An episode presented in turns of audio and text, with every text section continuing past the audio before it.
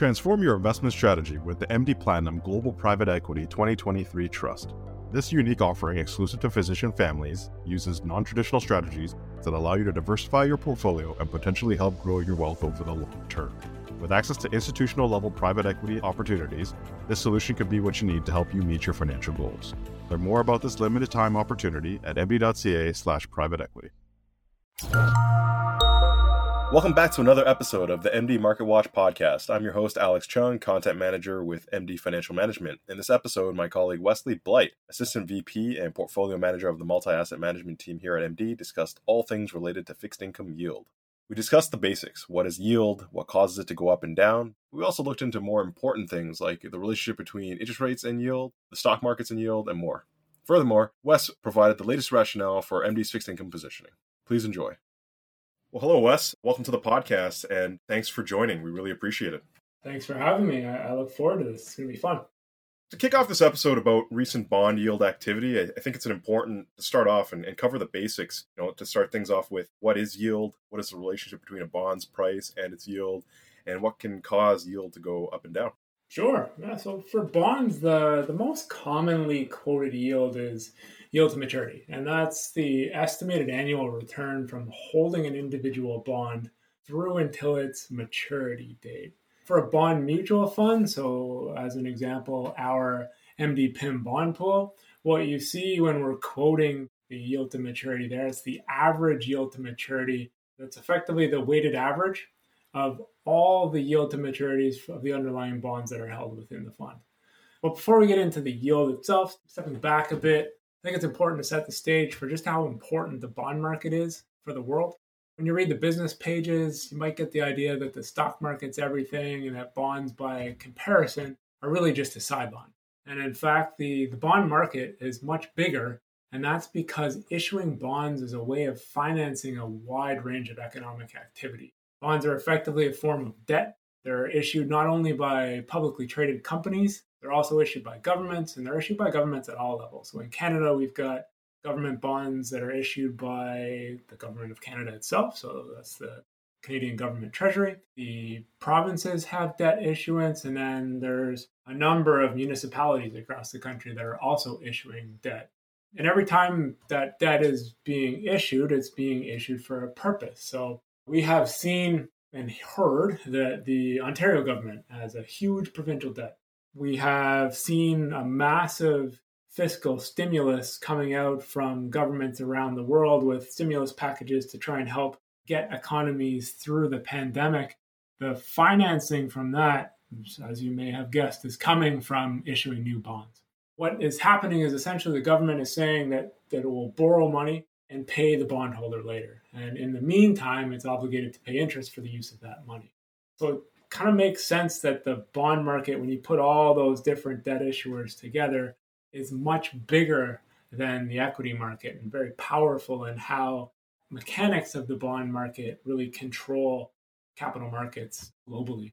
To give you a sense, the, the fixed income market is about $102 trillion versus the equity market at just 64 trillion. Both big numbers, but you can see there's a sizable gap between the two. Bond mechanics so, getting more into what is your yield question and what's the relationship between its price and, and yield. A bond gets issued by a government or a corporation is effectively borrowing money for a specific term. When it's issued, it has a face value. For example, face value could be $100,000. And there is an interest rate, which is called a coupon rate, that is tied to that bond. So let's say, for example purposes, government of Canada is looking to, to issue a new bond. It has a face value of $100,000 and it pays a coupon rate of, say, 5%. The coupon payment on that bond would be $5,000 a year. And at the end of five years, the bond reaches its maturity and the issuer repays the face value. The yield, when the bond is priced at the same as its face value, is the same. So it's, it's 5%. So if a bond gets issued, it's at its face value. The yield to maturity on that bond instrument would be 5%, which is identical to the coupon. But it's different when the prevailing interest rates change, or another factor like credit risk comes into play and causes the bond's price to change. Bonds are tradable securities and their prices can go up and down, generally nowhere near as much as stocks, but bond prices do fluctuate on the secondary market. Bond pays periodic coupon payments, which is what I mentioned earlier, and that's typically a percent that's relative to the bond's principal value. So if it's issued at 100, it's par value. If it pays the coupon of 5,000, then its yield to maturity is uh, is 5%. And then as that price moves up and down, if, for example, the price of the bond goes down and an investor is willing to pay less for that bond, at that time the coupon would stay the same. So your coupon for that Government of Canada issue would stay the same at 5%, but it's over a smaller denominator. So the yield calculation would actually increase. So when you hear yields on 10 year bonds went down, they're also saying that the value of that bond itself went up.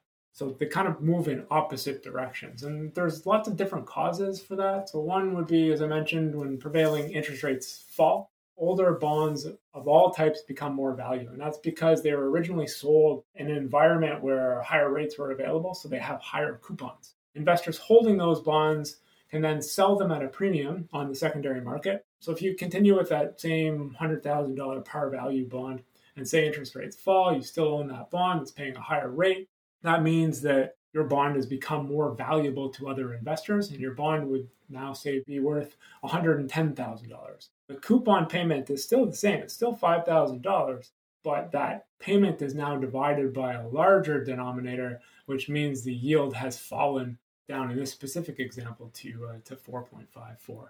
So your bond price has gone up, yields come down, and as an investor, you could sell your bond for a gain. Hope that answers your question, Alex.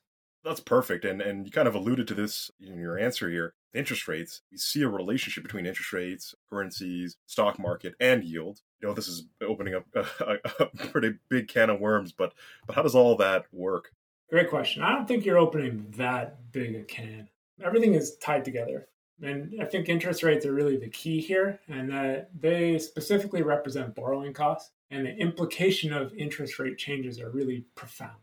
You just think of a, a person's mortgage and their ability to spend money on other other projects around the house or not that we can go out for dinner now, but down the road when we can go out for dinner. You may go out for dinner more if the interest payment that you have on your mortgage is less. And it's the same mechanism that occurs for governments, businesses, individuals. Given those entities have a requirement to borrow, the interest rate level has a direct impact on that entity's ability to meet its debt obligations, grow, spend money on new projects. A good example, the health and fiscal policy response to, to the virus has been enormous. Stimulus packages have been provided around the world. The US has a $2 trillion stimulus package that needs to be paid for. And as I mentioned earlier, this is this is done by bond issuance. If interest rates are high, it makes it more expensive to finance those costs. And normally the issuance of new bond supply. So, if the market's getting flooded with more and more bonds, it makes it more difficult for the borrower to repay. Normally, what that means is you would have interest rates rise because the lender, the investor in those bonds, would demand more compensation because there's a perception that the willingness and ability for the borrower to repay their debt obligations is worse because they've got more debt out there what's happened more recently, and we'll get into this a little bit later, I, I, suspect, is that the demand for those safe haven bonds that don't have as much volatility as equity markets has more than offset that increased supply. And that's helped kind of push interest rates down more than, they had been at the outset of the crisis. Borrowing rates really aren't the same for all individuals, for countries and companies, as it does reflect the perceived willingness and ability to repay their debt. But interest rates are incredibly important from the sense that the lower the interest rate, the easier it is for companies to make their earnings forecast. It's easier for them to start new projects. It's easier for them to grow. And it also, from a business perspective, corporations are better able to meet their growth objectives when interest rates are low. Governments are able to better finance their activities when interest rates are low. From a currency perspective, the interest rate differentials from one country's currency to another are a factor in helping to identify price of that currency pair. You can earn positive carry by investing in currencies that have a higher interest rate. So if you take a two two pairs, the difference between two similar debt instruments in two different countries is the interest rate differential. So if you take Canada US as an example, if Canada has a higher interest rate than the US dollar, there's an incentive to earn that positive carry, which is coming from the higher interest rate, by holding the Canadian dollar as opposed to the US dollar. There's lots of other factors that go into currency pairs and what happens with their valuation, but the interest rate differential between the two is usually positive for the currency that has the higher interest rate underneath it. Really, I think at the end of the day, interest rates have a profound impact on all capital market instruments with a direct reflection on borrowing rates. Interest rates are a direct reflection of borrowing rates. And as a result of that, lower interest rates mean the ability for asset prices to grow. Well, thanks, Wes. I think that's a good segue into kind of the next question here. Up until recently, longer term bond yields, certainly in Canada and the US, have been trending downwards. What's up with that? Why, why is that happening? There was an interesting chart that was put together by the Bank of England a couple years ago, and it tracked interest rates going back 3,000 years. And what this showed is that we are currently at or below the all time historic low for interest rates. But the difference between where we are now and previous lows is not as profound as how high interest rates were in the late 1970s and 1980s the path from those heights in the early 1980s through until today is the anomaly. It's not where we're at today. Yes, interest rates are incredibly low right now, but from the height where we were at, up over 17% interest rates back in the early 80s through until now, that's the anomaly. That normalization from that very high period is what's different from the past. And that's partially why we've had interest rates trending downwards back towards and now through a normal. And I'd say factors that have influenced that decline has been an aging demographic. So you think about what happens as you as you get older, you tend not to save as much. So in aggregate, there's a reduced savings rate. And the potential output from an aging population from an economic productivity perspective is coming down. We've had increased technologies coming with that increased use of technology has been a reduction of capital intensive businesses. If you look at the difference between, say, a car manufacturer and WhatsApp, the capital intensity that's required to get a factory up and running, get a production line up and running, buy the inputs, hire the staff to actually produce the vehicle is a lot higher than, say, a social media application that earns a lot of money, but doesn't necessarily have to spend as much capital to make it happen. The other difficulty, in my view, with technology is it's more difficult to measure the productivity that's coming from it. And you think back like a few years when we are all using phones and, and we had to buy different phones for our homes. There was a cost to buying that phone, but it was kind of hard to to measure measure the economic benefit of having the conversation. Now you can have lots of different conversations with people all around the world without having to spend the same amount of money to do it. So the productivity function of the increased technology is declining in that it's harder to measure the productivity with our increased use of technology. Maybe a better way of saying that is you used to have to pay like you had to pay for your phone, you had to pay your phone bill, you had to pay for long distance charges, you had to buy a calling card to call across the globe. Now you just click a few buttons and you're able to do that pretty quickly without having any cost or very, very low cost to make that happen. And then the last thing is just low, low population growth.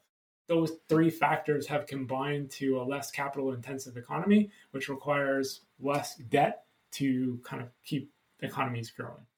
Those factors have combined to move rates down towards their all time low. And that, from a application perspective means the historic returns that were realized over the last 30, well, actually 40 years now, have been higher than what we should expect going forward. So when the starting place for yields is up north of 15%, the forward looking return expectation from bonds was comparable to that 15%. And the way to look at that is kind of getting back to that yield to maturity concept. If you buy an instrument that has a yield to maturity of 5%, you should expect on an annual basis that you're going to earn roughly 5%. So if you think about interest rates being significantly higher in the late 80s, the forward looking return from holding those bond instruments is a lot higher than what you should expect to earn from fixed income today. And that's because interest rates are so low. So, with that in mind, Wes, you mentioned tracking interest rates back through time. Some of the spikes that have happened recently probably aren't that big. But we did see some spikes earlier in the year in March and, and now to kick off the month of June. I guess what happened there? Part of what happened is interest rates moved so low. So when the, the coronavirus came, the pandemic came, lockdowns were, were starting to roll in, they had a massive negative impact on the expectation for global economic growth. And it served to increase volatility within all financial markets it's hard to fathom what the current environment was. So going into lockdown, nobody really knew what to expect. And it's also really hard to project and forecast what was going to happen as a result of economies effectively closing. And that uncertainty is bad for capital markets and it creates more volatility. And people are more reactive to news. They're looking to move into more safe haven instruments. So we saw investors generally moving out of risk assets, so moving out of stocks, moving into bonds, moving into US government bonds specifically, that causes interest rates to fall dramatically. That's really interest rates generally. And bond yields were coming down a lot as well. The slope of the yield curve, the yield curve is a measure of the yield on different bonds with different maturity levels. And normally the yield curve is positively sloping in the sense that short term bonds usually have a lower yield than longer term bonds. That's a positively sloping yield curve. The yield curve itself is a projection of what investors expect the economy to look like in the future. So when it's positively sloping, it means that economic growth is likely going to be better down the road than it is today. And with a lack of certainty around what future economic growth was going to look like, as well as a shrinking economy in the immediate future, we saw the entire yield curve shift down, with the long end of the curve shifting down by a greater magnitude. Then we started to get more news about economies starting to, oh, and this is more recent, we started to see news about economies opening back up. So we're getting out of lockdown in, in some regions But obviously the, the pace of those uh, lockdowns being removed is, is going to change and it's going to not be consistently deployed across countries and across regions but the massive policy stimulus that has come from governments from a fiscal perspective and from central banks from a monetary policy perspective has served to drive yields very low but it's also supported future economic growth and last friday we saw a pretty significant spike in yields at the long end of the curve because the jobs market was better in May than what economic consensus was. So that meant that, hey, if we are at the bottom of this economic trough coming out of lockdown and maybe things are going to get a little bit better, then perhaps bond yields that have been so suppressed over the last couple of months should better reflect that future economic growth by moving up. So, so before we wrap this up, Wes, I wanted to change gears a little bit and kind of take a look at what's happening in MD portfolios. Could you explain some of our positioning now and, and the rationale there and, and highlight some of the things that we're watching for that might impact our strategy going forward? Strategically, bond exposure in client portfolios provide three things. They provide capital preservation, they reduce volatility at the portfolio level, and they provide elevated income what we have done from a bond portfolio construction perspective is make sure that those three objectives are met. And those objectives have varying degrees of importance depending on the risk tolerance of our clients and the risk of, more specifically, the risk objective of our clients. So, for clients that have a, a lower risk objective, their willingness and capacity to take additional or less risk in their portfolio leads them to have a higher allocation to bonds than clients that have a high risk tolerance. So that risk objective for our clients is tied directly to the amount of bonds that are strategically held in our client portfolios. That's the first step in the portfolio construction that we have with bonds. The second is from a tactical asset allocation perspective, we will look to make modest adjustments to the allocation we have across bonds and stocks to try and add incremental value in the shorter term. The second thing we'll do from a tactical perspective is we will look to make minor adjustments in our fixed income positioning itself. And then the last thing that we're doing within our bond positioning in our portfolios is from a fulfillment perspective. So that's the selection of the individual bonds that are held within our bond pools and bond funds to try and make the expected contribution to portfolio performance from the bonds, as well as make sure that we're showing up competitively with the bond benchmarks themselves. So, strategically, we don't really change what we're doing all that often. We will make incremental changes and we'll definitely be reviewing the strategic allocation to our bond positions on an annual basis. But the change would be modest and incremental.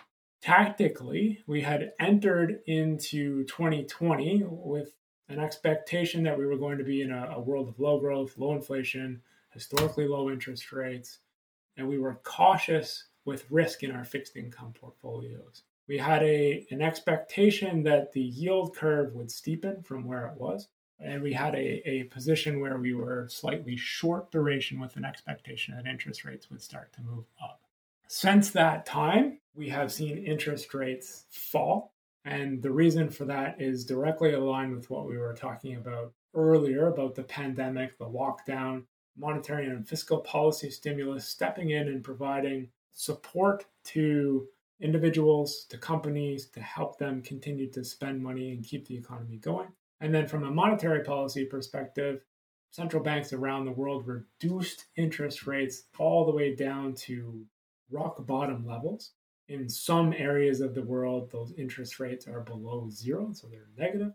And then they've also taken unprecedented measures to try and provide liquidity and confidence into the bond market by buying up bonds across the yield curve and keeping interest rates and bond yields low. And what that does is it ensures that capital markets and the financial system doesn't add to the difficulty the economy was going to have to continue growing amidst the pandemic. So providing confidence into capital markets. As that occurred, we changed our fixed income positioning. We moved back to a neutral duration perspective position. And as we were adding value from the, the yield curve steepening, because the short end of the yield curve had been originally moving down by a greater magnitude than the long end, we closed out that position as well. That's what we had done tactically. And then from an underlying fulfillment perspective, so within the bond funds and pools, we've got lots of different tools at our disposal. We can, similar to what I described in the tactical position, we can change our yield curve position. We can change our duration, which is really two measures of interest rate risk. We also have the ability to, to use corporate bonds. Entering into 2020, as I mentioned, we felt that interest rates, we were in a low growth, low inflation, low interest rate environment. But from a corporate credit perspective, valuations were really high. And what that means is corporate bond prices were very high. Difference between corporate bond yields and government bond yields was very low, as corporate bond prices were very high. The valuation had been bid up. And part of that is because of the low interest rate environment. Holistically, investors are stretching for yield. They're taking more risk to try and get more income into their portfolios. Then, as we fast forward to the lockdown, there was initially some panic before monetary policy came in and helped to support capital markets that caused corporate bond yields to widen out materially from where they were. And that presented an opportunity for us within our funds and pools to add corporate bond exposure, do it in a, a measured way, keeping our risk low, keeping it appropriately balanced with our objective being capital preservation, but taking advantage of that spread widening, allowing us to generate additional income into our bond pools and making sure that we were well set up to take advantage of a prospective narrowing and pick up the additional income by having a greater exposure to higher yielding corporate bonds. Putting all that together, strategically, we haven't really changed our fixed income positioning. Tactically, we had entered into a position where we were neutral. We're actively reviewing that position as we believe that economic growth is set to rebound as we get out of lockdown, economies start to reopen back up, monetary policy stimulus and fiscal policy stimulus remains, it's going to be supportive for future economic growth. And we think as a result of that, the long end of the yield curve should move up. So there's an opportunity for us from a tactical position to try and take advantage of that and put that steepener trade back on. And then from underlying fulfillment perspective, we're trying to add value by having more spread risk embedded within our pools and our, our bond funds. Thanks again, Wes, for sharing all those great thoughts and insights with us. I Really want to thank you again for coming on the podcast at this time. Pleasure. Thanks for having me. For our listeners, if you have any questions about what we spoke about today, questions about your portfolio, please don't be shy. Reach out to an MD advisor. Whether you're a client or not, we are here to help. If you like this podcast, please be sure to subscribe through your favorite podcast provider and check out our other market commentary content available on MD.ca. You'll find blog posts, videos, and much more. Last but not least, thank you to all the doctors, healthcare professionals, and other essential services workers out there for taking care of us at this time. Bye, everybody.